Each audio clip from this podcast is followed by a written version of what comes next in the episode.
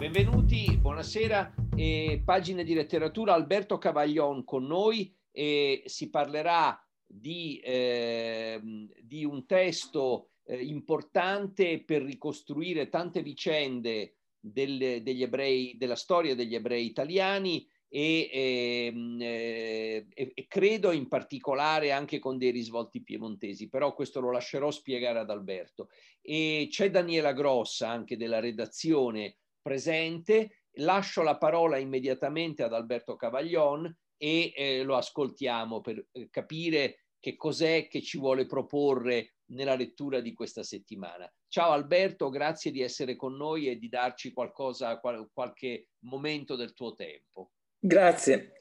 grazie a voi. Buonasera a tutti. Eh, eh, oggi parliamo di un libro che nel panorama editoriale italiano è diventato introvabile. Quello di stasera vorrebbe essere anche un appello eh, affinché possa essere in qualche modo ristampato. Parliamo delle memorie di vita ebraica di Augusto Segre, stampato molti anni fa, più di 30 anni fa,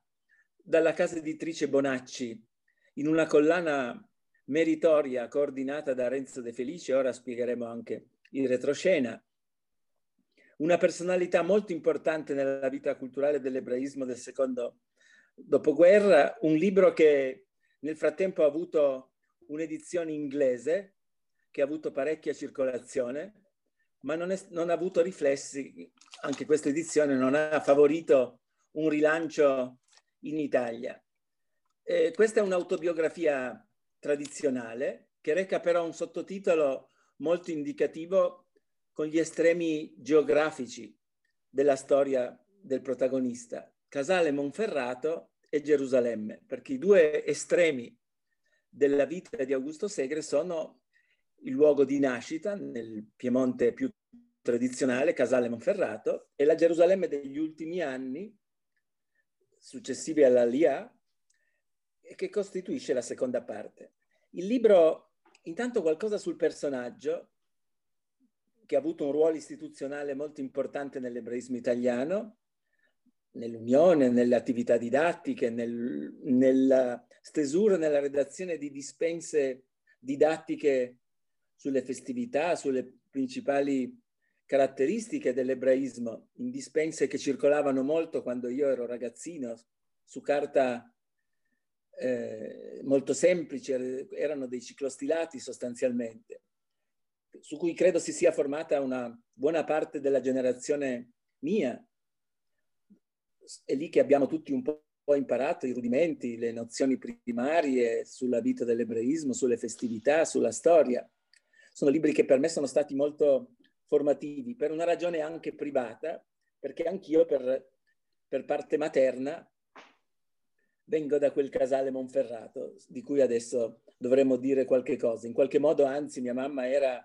legata da cuginanza ad Augusto Segre, in casa conservo in questi, in questi mesi un po' tristi, ho riordinato le carte di famiglia, mi è capitato di vedere delle lettere molto belle che da Gerusalemme Augusto Segre mandava, mandava a mia mamma ricordando i trascorsi eh, della loro infanzia comune e del ricordo soprattutto eh, del mio nonno paterno, per ragioni che adesso tra breve dirò. Il libro è però eh, è molto importante intanto perché per il modo come è nato. Vorrei dire, prima di entrare nel merito del libro, vorrei rendere omaggio qua alla figura spesso bistrattata in Italia di Renzo De Felice. È stato in questi ultimi anni una specie di sport nazionale parlare di lui, parlare male di lui. La storiografia si è, si è accanita contro Renzo De Felice in modo, secondo me, del tutto sproporzionato non aveva un carattere simpatico, è stato un professore universitario molto importante, molto influente nelle case editrici, autore di una biografia di Mussolini molto controversa. Tutte le opere degli storici a modo loro sono controverse, però la tradizione, la scuola storiografica, non so perché, per le più diverse ragioni spesso dovute alla contingenza politica, si è accanito contro di lui e si è accanito anche in particolar modo sulla sua pionieristica Storia degli ebrei sotto il fascismo, uscita nel 1961, che essendo un'opera dell'ingegno umano è transeunte, insomma, è destinata a essere superata dalle ricerche successive, ma questo nulla toglie alla serietà e alla vicinanza, all'importanza che questa figura di storico ha avuto in particolare per la storia di Roma, degli ebrei di Roma. È nata, credo, in quegli anni successivi alla pubblicazione del libro di De Felice un'amicizia molto stretta tra lui e Augusto Segre, che credo sia stato un po' il suo interlocutore negli anni in cui piano piano Renzo De Felice si avvicinava alla storia dell'ebraismo novecentesco.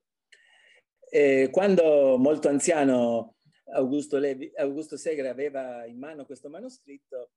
eh, credo che materialmente Renzo De Felice glielo abbia proprio anche con una certa quale brutalità sottratto. Eh, Augusto Segre è una persona molto restia, non credo lo avrebbe mai pubblicato di sua iniziativa, ma con le buone o con le cattive, Renzo De Felice si appropriò del manoscritto e lo inserì in questa collana di memorie di un piccolo editore che pubblicava molti studi suoi, molti atti di convegno promossi da De Felice. Il libro ha due parti eh, molto interessanti. Dirò subito, forse scandalizzando qualcuno, che la parte successiva all'Alia, la parte su Gerusalemme, è meno interessante, meno appassionante. Anzi, riflette in qualche modo per eh, antitesi una grande nostalgia dell'Europa, senza nulla togliere, togliere all'impegno e alla militanza sionista di Augusto Segre e suoi scritti importanti del periodo della maturità, ma è del tutto evidente che nella stesura di questo testo, negli ultimi anni della sua vita, Segre si sia piegato, come giusto che sia, come è normale che sia, le persone quando hanno raggiunto una certa età, eh, si è ripiegato con nostalgia alla sua infanzia, ai suoi antenati, alla vita di questa piccola comunità verso la quale lui ha certamente eh, anche parole durissime verso il mondo assimilazionista del vessillo israelitico, ci sono nelle memorie delle, delle pagine dei giudizi molto severi sull'ebraismo molto all'acqua di rosa di Flaminio Servi, sulla vocazione all'assimilazione, al patriottismo dei suoi concittadini e in genere degli ebrei italiani del primo Novecento, eh, che erano, come è noto, ostili al sionismo. E dunque il, il, eh, l'Augusto Segre della maturità esprime giudizi molto severi su quel piccolo mondo, ma in realtà questa è un po' una canimente, una, è una severità eh, pronunciata col senno del poi, ma soprattutto che nasconde dentro una grande nostalgia per eh, il mondo di ieri, per il, mondo, il piccolo mondo di questo piccolo ghetto eh, di, di, con questa meravigliosa sinagoga che non era, ancora, non era ancora al momento in cui uscì il libro il museo bellissimo che si può visitare oggi, ma era un piccolo mondo di affetti di,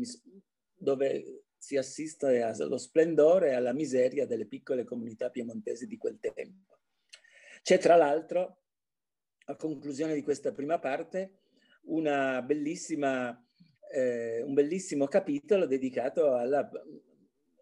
alla partecipazione di Augusto Segre giovinetto, anzi quasi adulto, alla resistenza. Il libro è anche molto importante come testimonianza sulla partecipazione di un ebreo italiano al movimento di liberazione. Ed è anche un raro caso di una partecipazione di un ebreo religioso, perché noi abbiamo molte testimonianze e memorie di partecipazione di ebrei alla resistenza, ma sono spesso provenienti da famiglie secolarizzate, sono rarissime e a mio modo di vedere quella di Augusto Segre è anche una testimonianza più unica che rara. Dei dilemmi eh, che pone alla coscienza il problema di impugnare delle armi, di usare la violenza, di, di esercitare la forza per combattere un nemico eh, spietato e quindi di contraddire ai principi di non violenza, di non uccidere, ai principi degli stessi comandamenti biblici, no? eh, che è il problema di coscienza di tutti gli uomini religiosi, non solo ebrei, passati attraverso la lotta di liberazione, vale per i valdesi che hanno partecipato alla resistenza, per Gervis per i cattolici eh, che sono entrati nelle formazioni autonome, che sempre si sono trovati di fronte a questo dilemma che per le persone di fede era un dilemma veramente cruciale. E questo è molto importante, c'è una pagina molto bella nell'autobiografia eh, di Augusto Segre dove si guarda e si contempla con occhi eh, severi anche l'arma che per alcuni mesi ha impugnato. Eh, lo stesso Augusto Segre. Eh, dicevo però che il, la nostalgia va agli anni più lontani, quelli della, dell'integrazione, del rapporto tra la modernità e la tradizione di un piccolo mondo che con fatica si apriva alla modernità. Eh, noi sappiamo eh, per, per, proprio per questo libro di Augusto Segre che Casale ha dato delle figure molto importanti all'ebraismo italiano, tra loro anche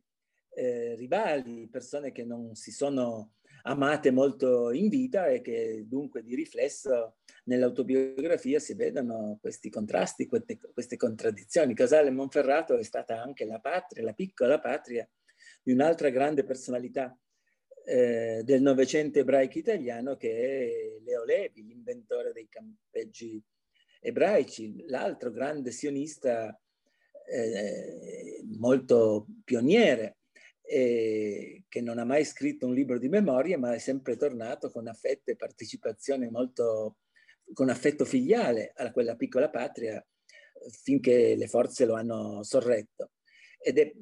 particolarmente significativa che un piccolo luogo come Casale Monferrato abbia dato, eh, sia stato il luogo di nascita di due personalità fra loro antitetiche, tanto posato, serio, studioso, molto eh, eh, eh, sicuro di sé anche Augusto Segre, quanto sregolato, eh, originalissimo e creativo, vulcanico, eh, fustigatore anche dei costumi dell'ebraismo italiano, del perbenismo, della, della, così, del, delle, talvolta anche dell'ipocrisia, dell'ebraismo ben pensante, cioè Leo, Leo Levi. Eh, tutti e due guardano negli ultimi anni con nostalgia a quel, a quel mondo. Era un mondo di, come dicevo prima, di splendori, di figure significative, perché eh, lì nasce, come dicevo, il primo periodico importante della stampa ebraica italiana, potremmo dire l'antesignano delle pagine ebraiche tue, Guido, cioè il vessillo israelitico, il, il, il primo grande periodico, ancora oggi una fonte importantissima per chi studia le comunità italiane tra 8 e 900 e questo singolare personaggio di Flaminio Servi è stato un po' anche lui l'antagonista di Augusto Segri, era un ebraismo molto più eh, anacquato, più eh, proteso verso l'assimilazione, più legato agli ideali della, del patriottismo italiano che alle tradizioni dell'ebraismo. Tutti questi contrasti però nelle memorie di Augusto Segre vengono alla luce, si intravedono tra le righe, ma sono in qualche modo addolciti dal, dal ricordo delle festività, dal ricordo delle ritualità, dal ricordo di alcune figure eh, molto quasi caricaturali, ma descritte con grande eh, pietas, con grande affetto anche per la loro semplicità. Tra queste c'è il mio eh, antenato, il mio bisnonno Mandulin Segre, che è il capostipite di questa famiglia, alla quale anche Augusto Segre partecipa. Ci sono delle pagine impietose nella, nella, nelle memorie di Augusto Segre che io faccio leggere ogni tanto ai miei figli quando hanno qualche successo nella vita scolastica, nella vita professionale, è sempre bene ricordarsi da dove si viene e qual è la propria origine. Mandolin era una specie di schnorrer casalese che ebbe 12 figli, tra cui il mio nonno paterno, e, una, e molti anche 12 eh, figli cresciuti, sopravvissuti, un numero imprecisato di, di, di, parti di quella povera sventurata sua compagna, sempre in bolletta, sem- viveva di, di, espedienti. Io ho sempre pensato che il soprannome Mandulin fosse in qualche modo una piemontesizzazione dei violinisti sul tetto di uno shtetl dell'Europa centrale, nulla di, di ciò, non suonava il mandolino, ma mandoline è semplicemente il diminutivo di Mendel o Menachem, e, cioè Emanuele, era sostanzialmente Emanu, un emanuelino in origine. Eh, di questo personaggio eh, eh, Augusto Segre dà un ritratto spassoso, degno di stare accanto agli antenati, ai patriarchi di Argon di Primo Levi o degli antenati, ricordavamo l'altra settimana eh, Rita Levi Montalcini, anche lei ha eh, tra le sue eh, radici acquesi era di Aquila famiglia, figure di questi sregolati, di questi strampalati. Ogni comunità tardo ottocentesca, eh, soprattutto in Piemonte, ma credo un po' in tutta Italia, aveva questa figura di povertà, ma anche una grande ricchezza d'animo e anche una grande competenza. Facevano per lo più i minianisti, esercitavano questo piccolo lavoro all'interno delle comunità che li portava a raggiungere il compimento del decimo, a essere presenti alle funzioni religiose per fare minyan. Erano residui, no? tardi residui della vita nel ghetto di allora. Ritratti come quello di Mandolin riempiono questa prima parte e sono bellissimi, sono raccontati eh, senza nessun vezzo accademico. Augusto Segre è stato un grande saggio, ha scritto libri eh, per la, le, le, importantissime collane eh, di Carucci, dei libri di introduzione al, al, all'ebraismo molto competenti, molto seri, no? È, è, molto curioso come invece in queste pagine si pieghi anche a, a guardare con umiltà e con bonarietà eh, le figure a lui forse più lontane, più estranee. Al tempo stesso ci sono, come dicevo prima, giudizi taglienti. Era un carattere durissimo, spigoloso, tutti coloro che lo hanno conosciuto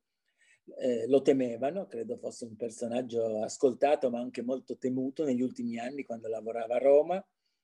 E, e di questi giudizi taglienti le memorie sono ricche. Dicevo dei giudizi taglienti su Servi, ma anche sulle Olevi e anche, ahimè, eh, contro il rabbino capo della comunità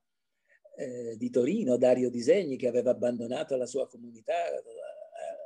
ai tempi dell'occupazione tedesca, si era nascosto in un casolare dell'Astigiano. Augusto Segre, che indossava l'uniforme di partigiano e che nella resistenza era entrato, dà della sua eh, di questa figura tremebonda che aveva abbandonato il campo, un giudizio molto severo e duro, anche per molti versi impietoso. Eh, manzonianamente il coraggio uno o ce l'ha, ma non può darselo e non è che si possa eh, essere tutti uomini coraggiosi, tanto più infrangenti come quello. Per cui è un continuo rispecchiamento, è un, è un libro molto importante perché ci fa vedere, mette in scena, ecco, come se fosse un copione teatrale, mette insieme figure simboliche tra loro contraddittorie lontane tra loro dell'ebraismo del Novecento. È come se dal, da quel piccolo mondo alcune figure molto rappresentative venissero in scena in una commedia non priva tal, tal, talora di caratteri tragici attraverso questo, questo contrappunto di punti di vista, di angolature che fanno la ricchezza dell'ebraismo italiano e nella fattispecie la ricchezza dell'ebraismo eh, piemontese. Il libro è anche, tra le altre cose, un bel repertorio di lemmi eh, del, eh, del giudaico piemontese. Dicevo però all'inizio non possiamo eh, sorvolare sul salto eh, piuttosto impegnativo e anche come dire, sorprendente che c'è tra questa prima parte e la seconda, diciamo, più ideologica, dove la messa in pratica delle idee del sionismo si scontrano con la realtà israeliana, con il nuovo mondo di una società che stava nascendo, nella quale Augusto Segre ha profuso le sue, le sue migliori energie, ma senza riuscire a sopprimere quello che in questi ultimi anni a me è capitato assai spesso di vedere nelle persone della sua generazione o immediatamente più giovani che hanno trascorso lunghi anni in Israele e che sono stati poi prima o poi tutti attraversati da quella forma speciale che Pasolini colse bene quando fece il suo viaggio in Israele negli anni 60 e andò a visitare alcuni ebrei italiani che vivevano nei kibbutzim e che disse, usò la categoria della nostalgia d'Europa, che è una categoria importante per tutte le, le, le comunità che sono andate a costruire quello, quella società, quella cultura, creando certamente qualche cosa di nuovo, ma al tempo stesso eh, rielaborando, riflettendo questa eh, commovente nostalgia della vecchia Europa, certamente dell'Europa anteriore all'avvento del nazifascismo, più l'Europa appunto del, del tardo Ottocento, una nostalgia che si vede negli sguardi, nelle interviste, talvolta anche negli occhi, nei libri, nei testi di molte persone che hanno continuato a mantenere un rapporto, una continuità con la cultura italiana, studiando nelle opere, studiando la letteratura, eh, ritornando eh, ciascuno di loro nella propria piccola Gerusalemme d'origine, a Pitigliano non meno che a Casale Monferrato, cioè una visione di ritorno che non ha nulla di pentimento o di ripensamento di quella scelta originaria, ma ha qualche cosa che è il richiamo dei luoghi dove si è trascorsa l'infanzia. E quindi da questo punto di vista le memorie di Augusto, eh, di Augusto Segre hanno questa, questa doppia velocità, no? la velocità tenera e crepuscolare della nostalgia nella prima parte e nella seconda la scoperta di questo nuovo mondo, ma visto attraverso eh, la nostalgia del mondo, del mondo d'origine. È un libro molto bello, eh, che ha avuto poca fortuna, c'è una bella prefazione, una ricca e, e, e, molto affettuosa prefazione, come dicevo prima, di Renzo De Felice. Poi mi dicono, io non ho visto l'edizione inglese che hanno curato i figli e i nipoti, una buona traduzione, eh, che, che, che, mi hanno detto e ho visto da, da, molti saggi che sono usciti in questi ultimi tempi in America sulla storia degli ebrei in Italia, che è diventato un piccolo classico, sta accanto alle altre autobiografie di ebrei italiani che a più riprese abbiamo anche rievocato in queste eh, nostre chiacchierate. E ehm, resta da dire di queste figure carismatiche eh, che hanno fatto grande l'ebraismo italiano del Novecento, chi lo ha avuto modo di conoscerlo, chi lo ricorda, chi lo ha visto anche soltanto attraverso qualche fotografia, ricorderà questo piglio accigliato, questo sguardo severo, queste sopracciglia folte,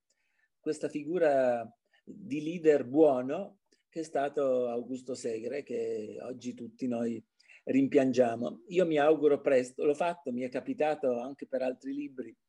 eh, di avere successo con le case editrici, di riuscire a fare quelle operazioni che oggi sono molto difficili di ripescaggio, ma non vedo perché oggi un editore un po' coraggioso non possa rimettere in circolazione a fianco di tante altre autobiografie più recenti di persone appartenenti alla generazione successiva, che talvolta di autobiografie ne, hanno scritte una, due, tre talvolta.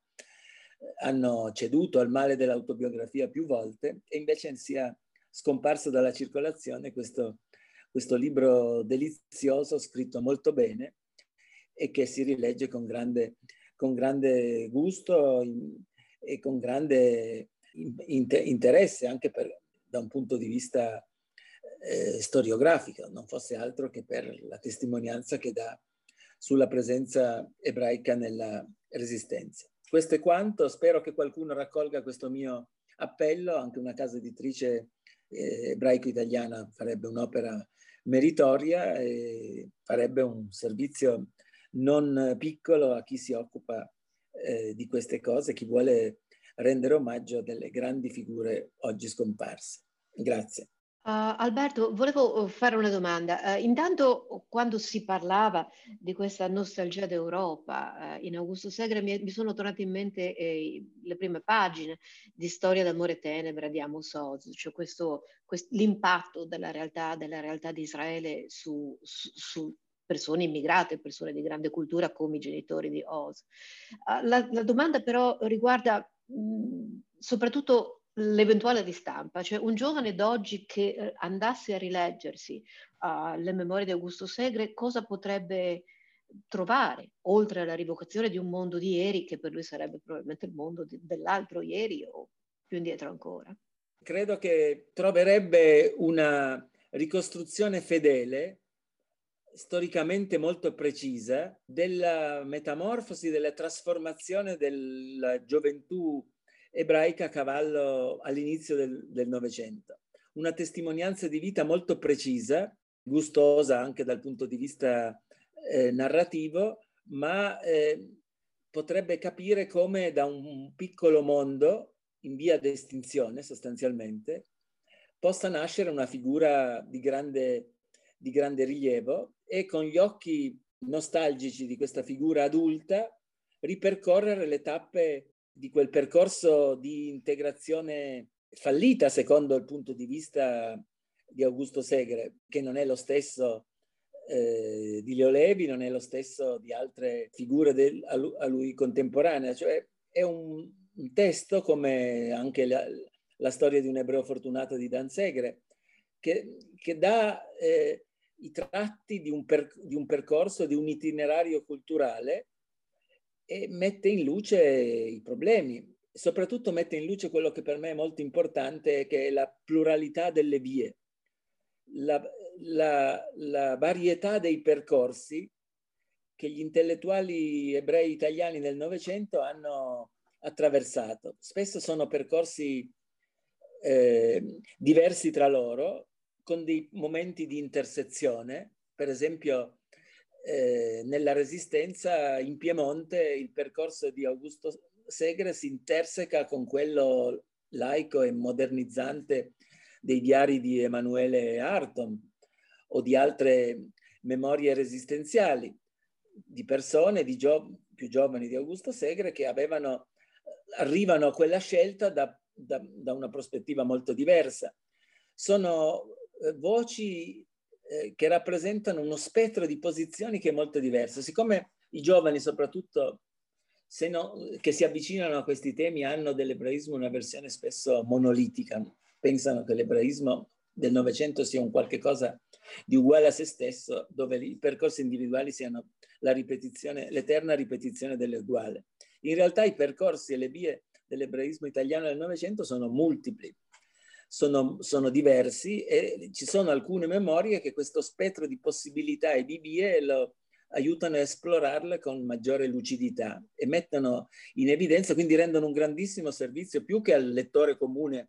appassionato di memorie e di autobiografie, sono un documento importantissimo per chi fa storia di quel periodo e vuole osservare i nodi interpretativi attraverso un'esperienza biografica. Le autobiografie eh, ebraiche del Novecento sono molto numerose e sono un tema di ricerca molto appass- appassionante perché ne abbiamo di, di, bellissime, di personaggi che hanno più o meno avuto la stessa età, appartengono alla stessa generazione di Augusto Levi, ma dan, di Augusto Segre, ma danno questa stessa pluralità di, di vie. Penso alle memorie di, per esempio, di Levi eh, della, di Giorgio Levi della Vida o le memorie di Arturo Carlo Iemola, che era un, momigliano per parte materna, eh, penso alle memorie di Lodovico Mortara, cioè di persone che appartengono anche a mondi intellettuali diversi, più benestanti, più colti. E se noi mettiamo insieme questi percorsi biografici ci accorgiamo dell'estrema varietà, degli, più che dell'ebraismo, degli ebraismi italiani del Novecento. Ed è proprio questa varietà, questa molteplicità che, che rende affascinante anche per chi non appartiene a questa tradizione un po' impenetrabile perché è difficile decifrare, codific- decodificare un mondo che ha avuto così tante articolazioni interne. Eh, Alberto, grazie per averci ricordato di questo libro che sicuramente andrebbe ristampato. In mezzo a tante sciocchezze che gli editori danno alle stampe, invece questo libro sarebbe importante. Io vorrei segnalare a tutti gli ascoltatori che invece l'edizione inglese è stata recentissimamente, eh, cioè nel settembre di quest'anno, ripubblicata con il titolo Stories of Jewish Life eh, da parte dell'editore che è la Wayne State University Press. 8 settembre 2020 è la data dell'ultima ristampa e anche che questa edizione che è corredata anche da un eh, apparato di introduzioni e di note eh, evidentemente sì, sì, è stata anche apprezzata. Quindi eh, sicuramente è, è, è, uno spunto di riflessione su qualcuno che è, è molto vicino in realtà a, all'ebraismo italiano e anche alle istituzioni dell'ebraismo italiano, perché sì. ha prefigurato una possibile azione educativa, informativa eh, da parte anche dell'Unione delle comunità ebraiche italiane e che oggi invece rischia di essere dimenticato. Quindi grazie due volte per, anche per avercelo ricordato. E io ringrazio Alberto Cavaglion per essere stato con noi, ringrazio tutti gli ascoltatori e ringrazio la collega Daniela Gross anche di avermi accompagnato in questo ascolto. Do appuntamento a tutti gli ascoltatori per le prossime occasioni di incontro e, e, e quindi a presto a tutti. Sono Guido Vitale, sono un giornalista, sono il direttore della redazione giornalistica dell'Unione delle Comunità Ebraiche Italiane del giornale dell'Ebraismo Italiano.